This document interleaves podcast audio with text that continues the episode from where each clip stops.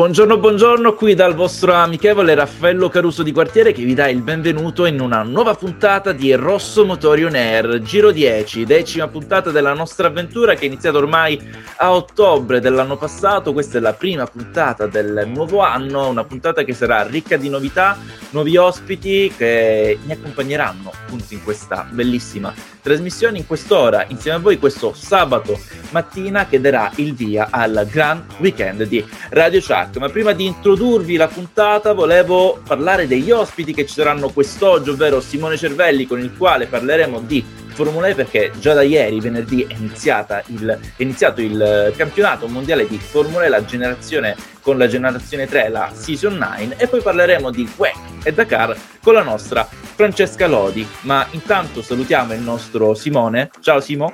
Eh, buongiorno Raffaello e buongiorno a tutti coloro che ci stanno ascoltando. Simo, fra poco, prima ci andiamo a sentire la nostra canzone. Tu rimani qui, collegato, sì. perché ci sarà un bel po' da discutere su questa Formula E che promette tante sorprese. Ma prima sigla e poi una canzone che vi spiegherò fra poco il motivo per il quale è stata scelta. A fra poco. Rosso Motori On Air. Il meglio del motorsport a portata di cuffia. Solo su Radio Chuck.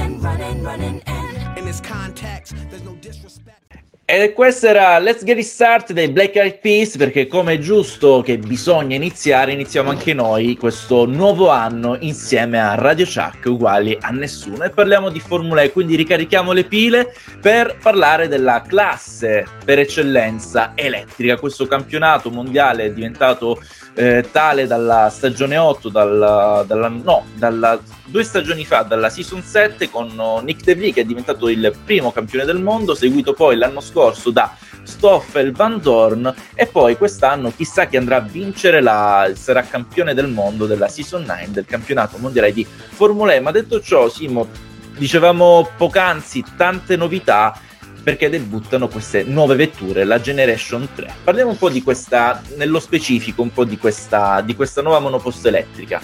Stiamo parlando allora delle monoposto più efficienti di sempre perché produrranno 40% di energia rigenerata, rigenerata prodotta dalla frenata, poi raggiungeranno una velocità massima di 320 km orari, mai viste queste velocità in questo campionato, e poi avranno anche una capacità rigenerativa di 600 kW, 250 per quanto riguarda la parte anteriore e invece 350 per quanto riguarda quello posteriore e questo vale a dire più del doppio rispetto a, alla generazione 2.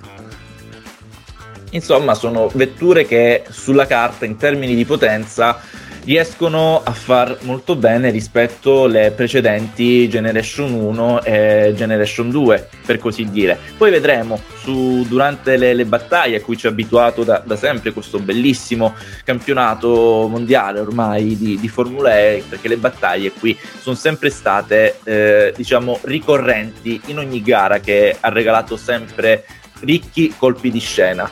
Eh, tra l'altro, Simo, parlando sempre di queste vetture, anche delle novità che saranno introdotte eh, proprio con, con, la Season 9, parliamo dei pit stop perché fino all'anno scorso c'era il famoso fan boost. Ok, tu in base all'applicazione dell'app per smartphone andavi a scegliere a votare il tuo pilota preferito e questo poi riceveva una potenza extra in termini di cavalli che andava ad utilizzare in pista per un tempo determinato.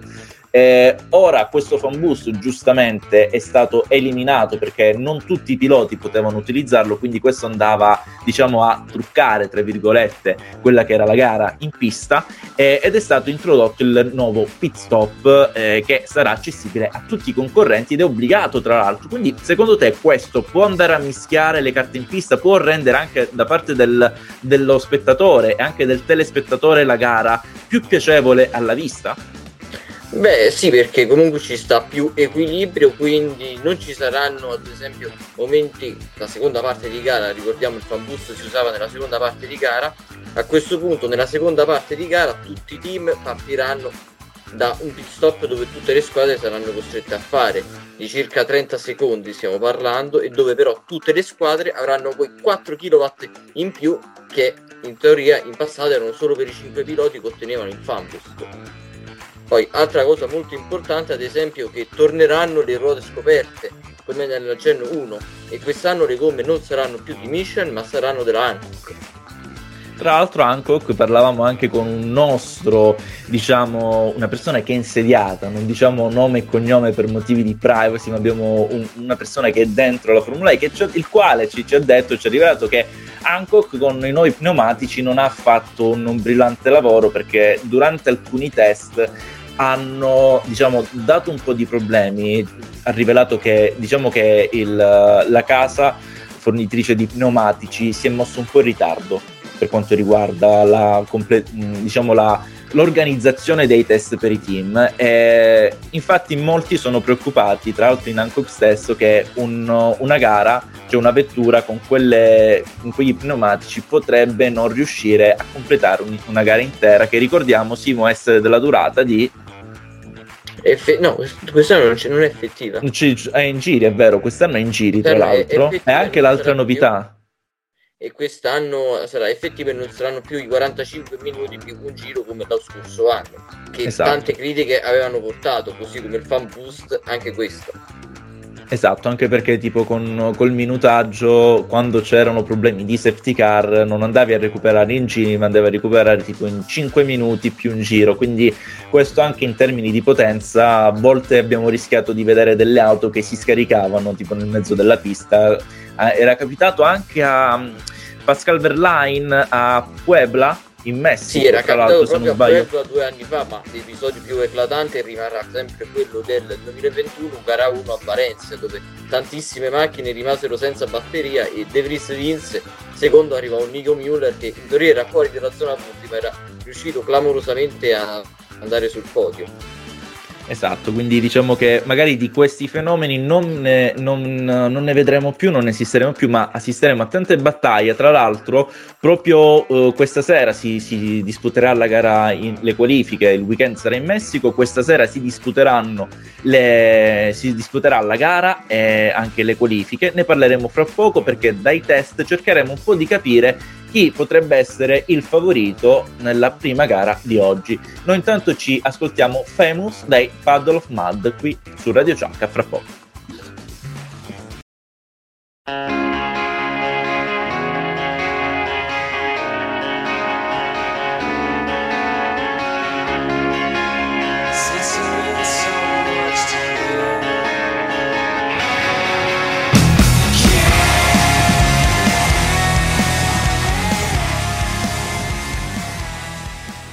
Ed eccoci qui tornati su Rosso Motori Air, il, che dà il via al gran weekend di Radio Chuck. Continuiamo, quindi ricaricate le pile, magari già ieri, prima giornata del weekend avrete fatto Baldoria, stamattina questa eh, siete, questa mattina siete un po' stanchi, magari quindi attaccate la spina e ricaricate le pile perché si parla di monoposto elettriche, non i soliti aspirapolveri, ma sono aspirapolveri di elite per così dire. Parliamo di vetture che costano qualche milioncino per, per così dire, ma a livello tecnologico sono veramente all'avanguardia. Parliamo ovviamente delle vetture delle monoposto di Formula E proprio perché eh, quest'oggi eh, si darà il via alla stagione nuova 9 del campionato mondiale di Formula E, ve lo dico se qualora voi vi foste sintonizzati proprio in questo momento, eh, e si correrà proprio in Messico. Tra poco diremo gli orari, ma se non, riuscite, se non riuscite a, a star nella pelle, vi consiglio di andare sul sito www.rossomotori.it per cercare gli orari delle P del Messico. Ma Simo, i favoriti qui chi sono? Perché i test che sono svolti a Valencia ci hanno detto delle robe che tu ora ci andrai a dire. Dobbiamo trarre un po' le conclusioni. Eh, sì, tutte le squadre hanno fatto i test a Valencia tutti partivano da zero perché la generazione 3 è nuova per tutti, ma secondo me alcune squadre si sono nascoste, alcune sono realmente in difficoltà ed altre possono essere anche le prime favorite per le prime città del Messico. Penso a Maserati e a Diaz Penske.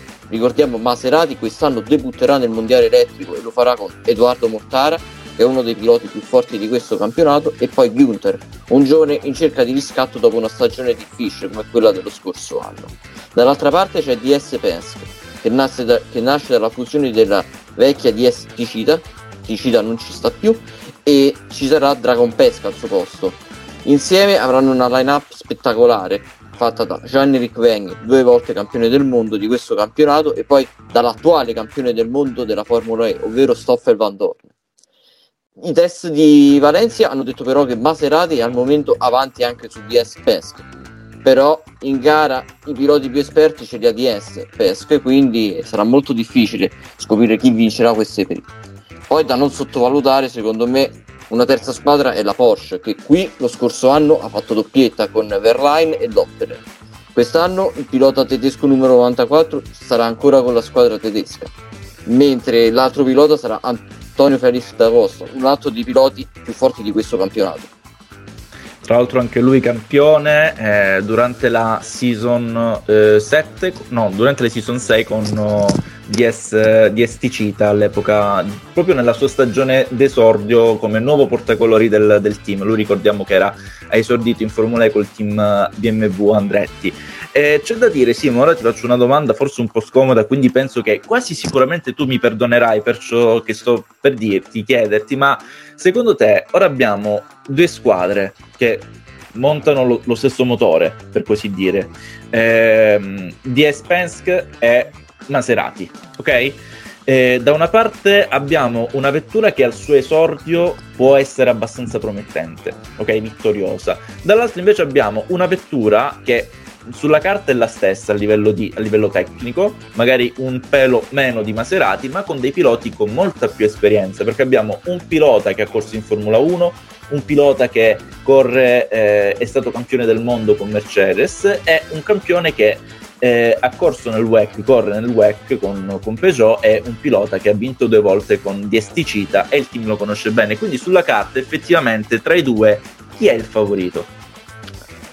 Beh, forse in questo primo Gran Premio potrebbe anche vincere l'esperienza, poi nel lungo andare bisognerà vedere la confidenza. E forse un Gunther che come ho detto lo scorso anno è andato piuttosto male ma che a Valencia è andato piuttosto bene invece dominando tre giornate su quattro potrebbe prevalere nel lungo andare.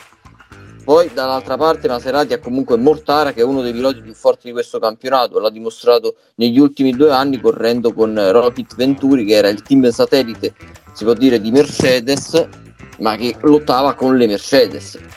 Assolutamente vero, quindi diciamo è un, è un po' tutto da, da, vedere. Ora ti chiedo un'altra cosa che magari a noi italiani fa, fa molto piacere, perché comunque l'anno scorso, se non sbaglio, di, di questo periodo, se non sbaglio era febbraio-marzo, venne ufficializzata Maserati nella, in Formula E. Ricordo questo, questo, particolare annuncio, tra l'altro giornata anche abbastanza uggiosa, almeno qui a, a Catanzaro. Ehm, però in pochi speravano che una squadra molto distante ormai dal mondo delle corse, perché Maserati manca da sì e no 20 anni dal mondo delle corse sportive, tra l'altro in una categoria che non ha mai abbracciato perché è una categoria nuovissima la Formula E, solo 9 anni comunque rispetto a tante altre categorie motoristiche che esistono, in pochi si sarebbero aspettati, almeno dai test, quindi sulla carta è un conto, poi effettivamente vedremo da questa sera che Maserati potrebbe magari potrebbe far, far, bene, insomma, anche essere vittorioso. Comunque una di quelle vetture da titolo sarebbe molto difficile, un po' si ricorda la, la Brown GP in Formula 1, eh, stagione d'esordio, vince subito, poi quelli lì è un'altra storia perché ci sono state un po' di magagne sotto, non stiamo lì a parlare, però secondo te quanto è possibile che questo team possa già vincere alla stagione d'esordio? C'è, stata anche ad esempio la Mercedes che in teoria è stata in Formula 1 un primo anno con HWA, ma in pianta stabile al primo anno ha vinto subito e al sì. secondo ha vinto anche quel secondo anno con Stoffel Van Dorn. Esatto, però quello non, non, ho voluto fare il paragone Mercedes perché appunto ha avuto comunque un anno di prova con, con HWA, HWA potrebbero esserci possibilità come non potrebbero esserci, tenendo conto che anche un'altra squadra arriverà quest'anno in Formula E per la prima volta ed è McLaren, che a Valencia si è messa a metà classifica. Adesso vedremo se ha quelle difficoltà oppure è una di quelle squadre che si è nascosta a Valencia.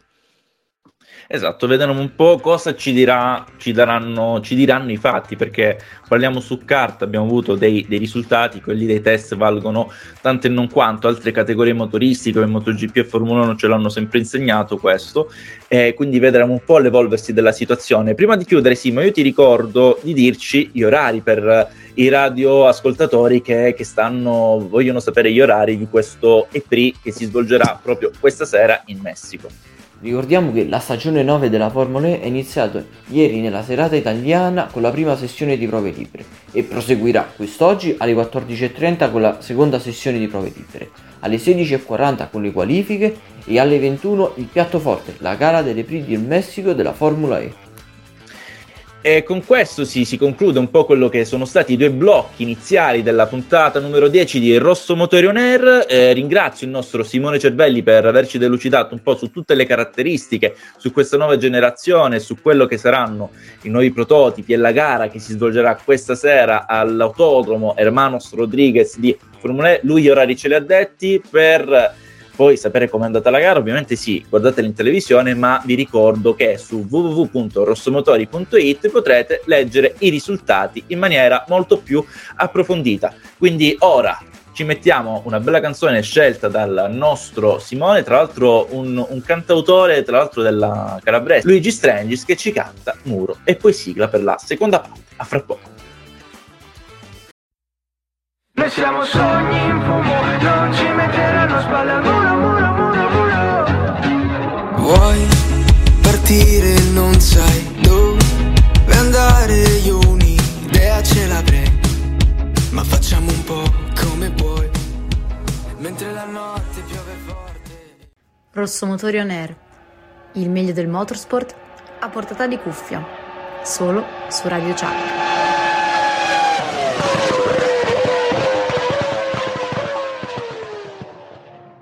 Ed eccoci qui tornati ai microfoni di Radio Chuck, uguali a nessuno, di cui è doveroso eh, ricordare i contatti. Se siete in auto, ascoltate sulla vostra radio tramite i canali, le frequenze FM, Catanzaro 92400, Soverato 8800, Pizzo Bella, Mezzia Terme 91900 o se magari siete comodi a casa vostra collegatevi semplicemente sul sito internet www.radiochuck.it per ascoltare questa fantastica radio praticamente da tutto il mondo.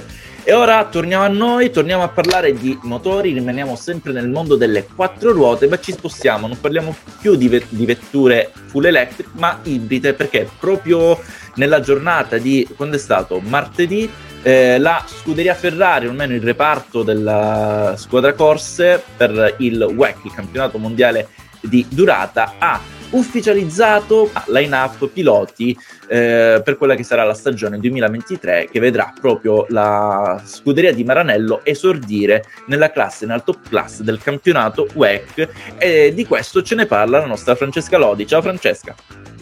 Ciao Raffaello, ciao a tutti i radioascoltatori.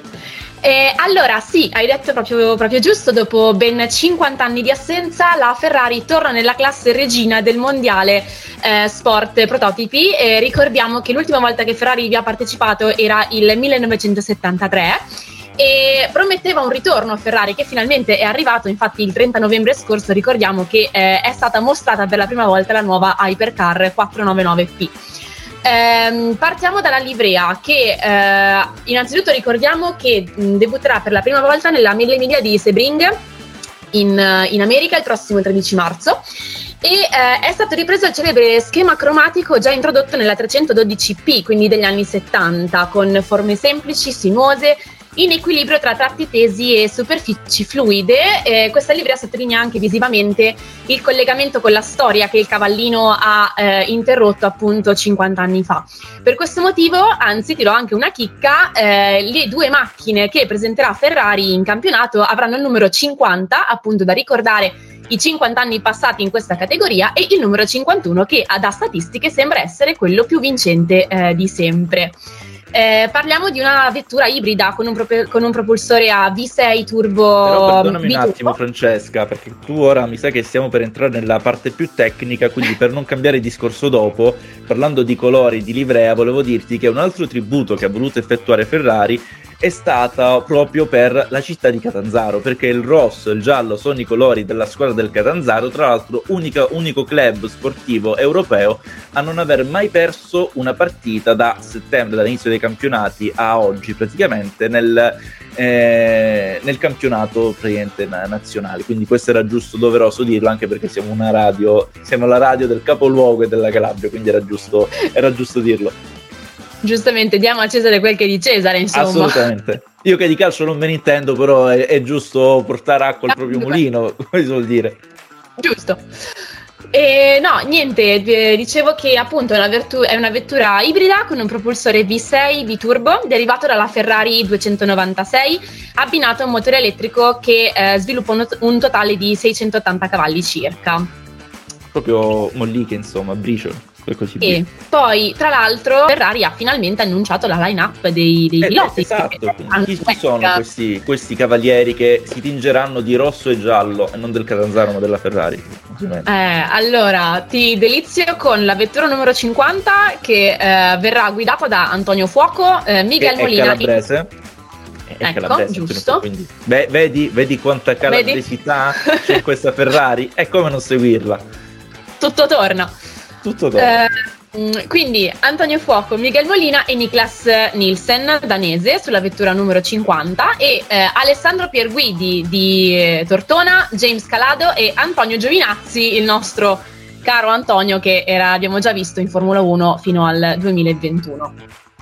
Esatto, un po', un po' questi. Tra l'altro ti do due, due curiosità su questi numeri 50 e 51, perché sia Antonio Fuoco, i, i due Antonio, eh, che Antonio Giovinazzi, vanno a, a guidare due vetture un po' scomode per loro, perché il 50 è proprio gli anni di assenza, come dicevi tu, dall'ultima gara nella, nella top class che all'epoca era il Mondiale Marche, mentre il numero 51 fino all'anno scorso nella classe LMGT Pro era utilizzato proprio da James Calado e, Aless- ehm, e Pier Guidi ed è stata la vettura più vincente nel, nel WEC, era proprio la F Corse, la Ferrari 488 numero 51, quindi sono numeri un po' difficili per entrambi gli Antonio e io ti chiedo, secondo te riusciranno a rendere fede, a, a- riusciranno a portare sul groppone questo peso?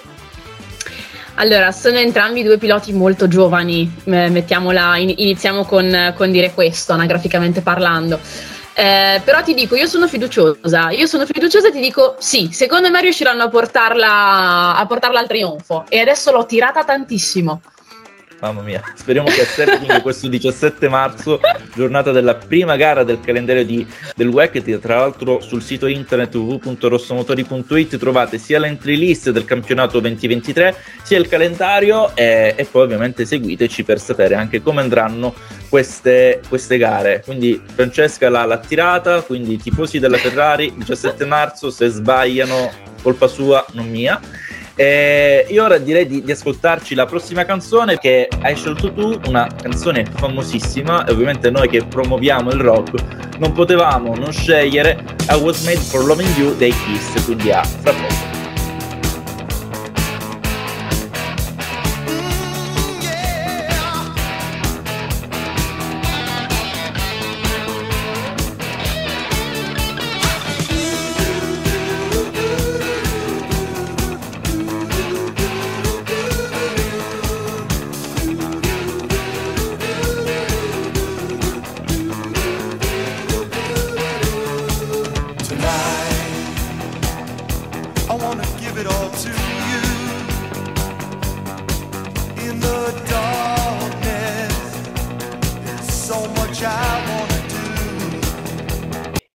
Iconica canzone dei Kiss che ci ha accompagnato per questi minuti all'ascolto di Rosso Motori On Air. Ora parliamo del- di un altro blocco dedicato al- sempre al mondo delle quattro ruote. Parliamo di Dakar, una situazione un po' complicata perché ricordiamo Dakar è iniziata il 31 dicembre 2022, terminerà il 15 eh, gennaio 2023, quindi fra pochi giorni praticamente, domani, dopodomani.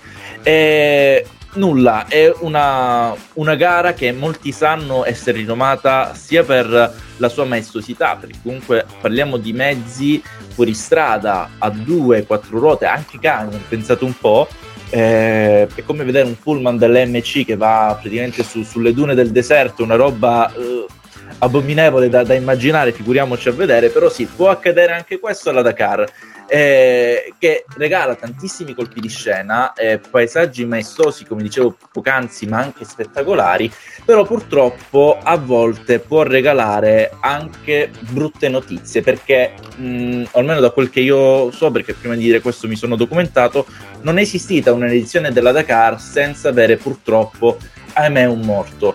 E, e, purtroppo anche nella giornata di martedì, in occasione dello stage 9, è venuto a mancare purtroppo a causa di, di un brutto incidente, stato, perché è stato travolto da da un mezzo in corsa eh, un, un, tifoso, uno spettatore italiano che era lì per fare qualche scatto, sicuramente appassionato della Dakar perché ricordiamo che questa gara che si svolge ogni anno nelle prime due settimane di gennaio in posti deserti isolati dal mondo, ormai è arrivata alla quarta edizione in Arabia Saudita, si è corsa in Argentina, in Perù, ma la Dakar classica, la Parigi-Dakar era la classica che partiva da Parigi, arrivava a Dakar e si ritornava e durava molto più tempo che due settimane quindi, come potete immaginare, non, non, è il classico posto circuito dove è transennato, ci sono aree sicure e protette e non. È un po' come eh, vedere una gara di Formula 1 e fare una foto al centro del, del rettilineo. Puoi sperare di, di, non essere colpito, ma le probabilità sono molto molto basse. Quindi, Francesca, io ti chiedo, al di là del, della sciagura, di cui ne parleremo anche fra poco, secondo te pare anche brutto dirlo, ma può essere imputata la colpa agli organizzatori a questo punto? Ma eh, guarda, togliendo il fatto che mi sono documentata anche io poco fa, tra l'altro è uscita sull'ANSA, scusami, sull'ANSA una notizia a proposito della, della vittima.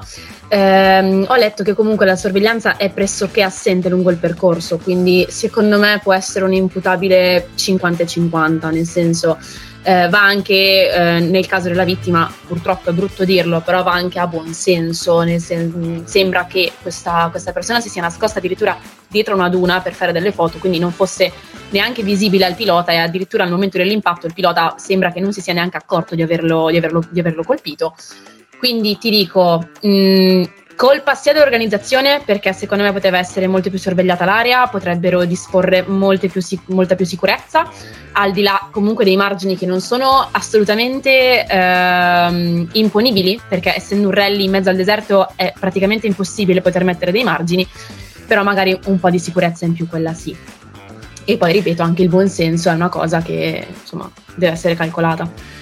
Assolutamente, perché è un po' come dire, guarda, se tu vai a fare una foto lì dove ci sta quel fiordo, se viene una folata di vento, puoi cadere giù, ti ammazzi. Noi ti avvisiamo, però è anche giusto che in posti del genere è anche difficile mettere delle, diciamo, delle guardie di sicurezza. Tra l'altro tu dici, il conducente non si è neanche eh, accorto del, dell'incidente. Spieghiamo un attimo il perché. Perché l'incidente è stato causato da un, un pilota che era a bordo. Parlavamo prima di camion, non apposta, ho fatto anche la battuta poc'anzi. Perché sì, corrono dei camion veri e propri riadattati alle corse su, su fuoristrada e, e, praticamente questi camion hanno un abitacolo davvero ridottissimo. Quindi immaginate eh, questi numerosi sali e scendi con terreno sconnesso perché comunque siamo in un deserto e tra dune alti e bassi, ovviamente quando si sale si prende una duna, praticamente tu vedi il cielo, tra l'altro il cofano del camion è talmente ampio che non vedi quello che ci sta, sta avanti e, e tra l'altro anche l'impatto non te ne accorgi. Infatti ci sono tantissimi video di camion che vanno a a incidentare anche a fare eh, sportellate con delle vetture quad o banghi o anche auto, ma non per voler del pilota, proprio perché non li vedono. E quindi questo fa capire anche quanto è ridotta la visibilità all'interno di quell'abitacolo. Se non mi credete, ovviamente io vi consiglio di andare a vedere qualche video on board su, su internet perché ne, ce ne sono a bizzeffe. Però sì, ovviamente la colpa potrebbe essere 50 e 50 ma io non voglio andare contro il 69enne di, di Torino, la cui identità per motivi di privacy è rimasta eh, diciamo celata, il tragitto era quello, il percorso che è di 710 km che portava da Riyadh, il bivacco di partenza, fino ad Harad. Eh, tra l'altro città che qui in Calabria abbiamo dietro l'angolo perché sono vicine praticamente però c'è anche da dire che eh, si sa a cosa si, si va incontro ed è anche giusto non giocare troppo con, con, la sorte. Quindi magari sì, sarà anche un po' colpa degli organizzatori, Francesca, però io non l'attribuirei troppo a loro perché comunque eh, loro avvisano, sanno in, a cosa vanno incontro sia i piloti. I giorni scorsi, oltre a questo grave incidente, eh, due vo- ben due volte si sono rischiati altri due incidenti simili a quello che ha coinvolto il, uh, il nostro connazionale di Torino. Quindi sì, è una cosa che non è imputabile a nessuno, diciamo che uomo avvisato, mezzo salvato, ecco, mettiamo, mettiamola su questo piano. Noi ovviamente siamo vicini spiritualmente alla, alla, famiglia della vittima, mi spiace tanto leggere queste cose, anche perché già nell'edizione passata ne abbiamo parlato su rossomotori.it, sono stati ben due gli incidenti gravi che, con due persone che ci hanno lasciato le penne, tra l'altro l'anno scorso l'ultimo è avvenuto addirittura l'ultimo giorno della Dakar nella categoria Dakar Classic in cui un capomeccanico ha perso purtroppo la, la vita, però è anche per diritto e dover di cronaca parlare, fornire a voi appassionati del, del, settore queste notizie e fra poco parleremo della Dakar, ci prenderemo qualche minuto per parlare un po' dello scontro fra Sainz e Nasser Al-Attiyah, quindi fra pochissimo prima ci andiamo ad ascoltare un'altra canzone eh, scelta da, eh, dalla nostra Francesca dei Queen, Another One Bites the Dust. A fra poco.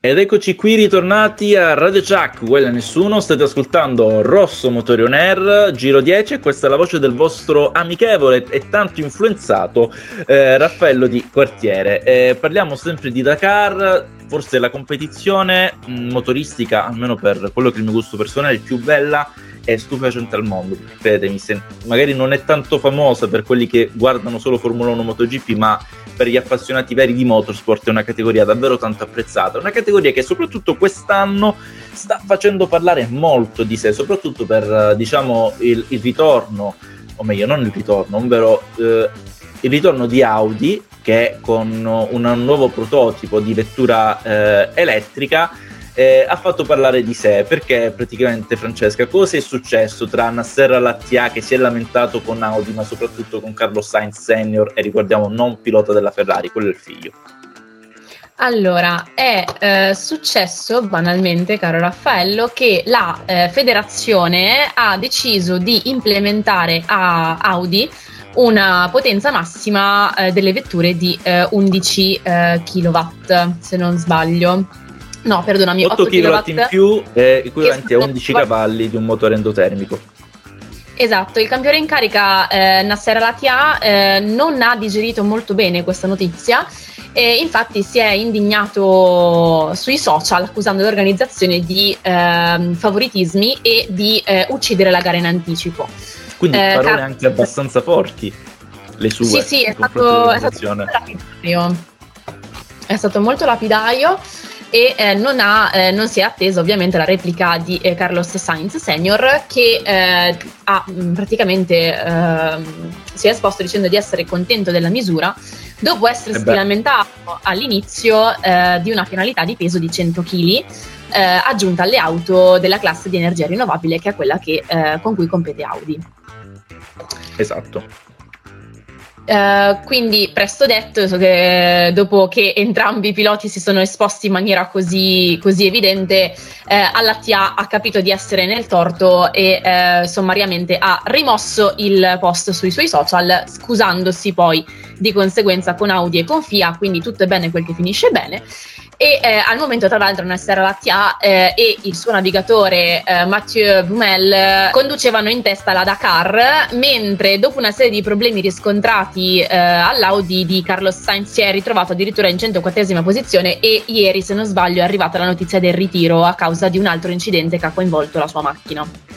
Esatto quindi un po' di, di guai per, per Audi in questa Dakar che praticamente all'esordio ehm, della, della nuova edizione, parliamo di, di, una Dakar che da oltre 40 anni, diciamo, macina terreno nel mondo del motorsport, vedeva come favoriti proprio una sera la TA, arabo campione del mondo polivolte, come dice un mio, un mio amico, utilizza questo bel termine che ho voluto coniare, e Carlos Sainz che ha vinto anche lui, se non sbaglio, solo uno o due Dakar e, e, poi ovviamente il mago del rally, il principe del rally, Sebastian Loeb, che è, con, su DRX sta facendo del suo meglio, però ancora non...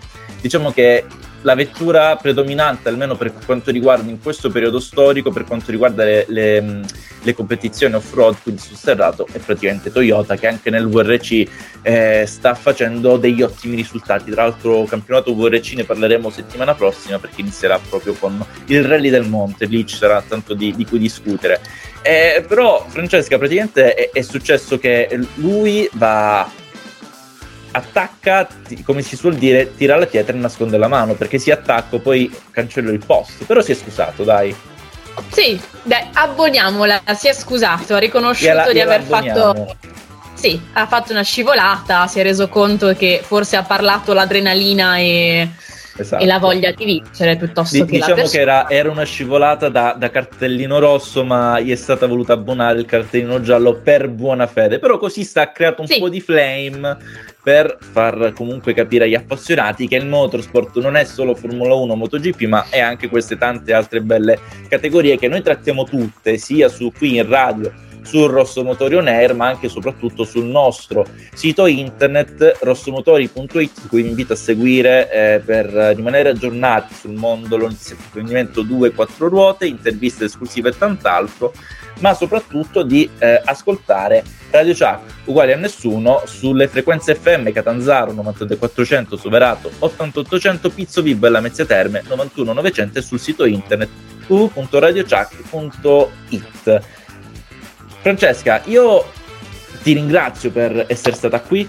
eh, con noi ospite ai microfoni di Radio Chuck. Eh, è stata una puntata particolare, abbiamo parlato un po' di due categorie che quattro ruote, anzi tre categorie, parla- considerando anche la Formula Epoca, anzi con col nostro Simone, particolari, ma che hanno anche il loro risalto in questo panorama motoristico che è sempre più in evoluzione. Eh, grazie mille a te Raffaello, grazie a tutti i radioascoltatori che ci hanno seguito e ascoltato fin qui e noi vi aspettiamo tutti su Rosso Motori. Fantastico. Io ora vi vado perché questa canzone l'ho, l'ho scelta io, un po' come le prime due iniziali. Vista tra l'altro l'altro giorno mentre vedevo il film di Bumblebee su Netflix. Film bellissimo, strappalacrime, un film davvero da vedere che straconsiglio. Ovviamente anche lì si parla di, di auto, ci sono delle auto con Bumblebee che interpreta questo bellissimo maggiolone giallo. E la canzone è Big Mouth Strikes Again dei The Smiths. Quindi con questa canzone io vi saluto e ci becchiamo settimana prossima qui su Radio Chat. Ciao!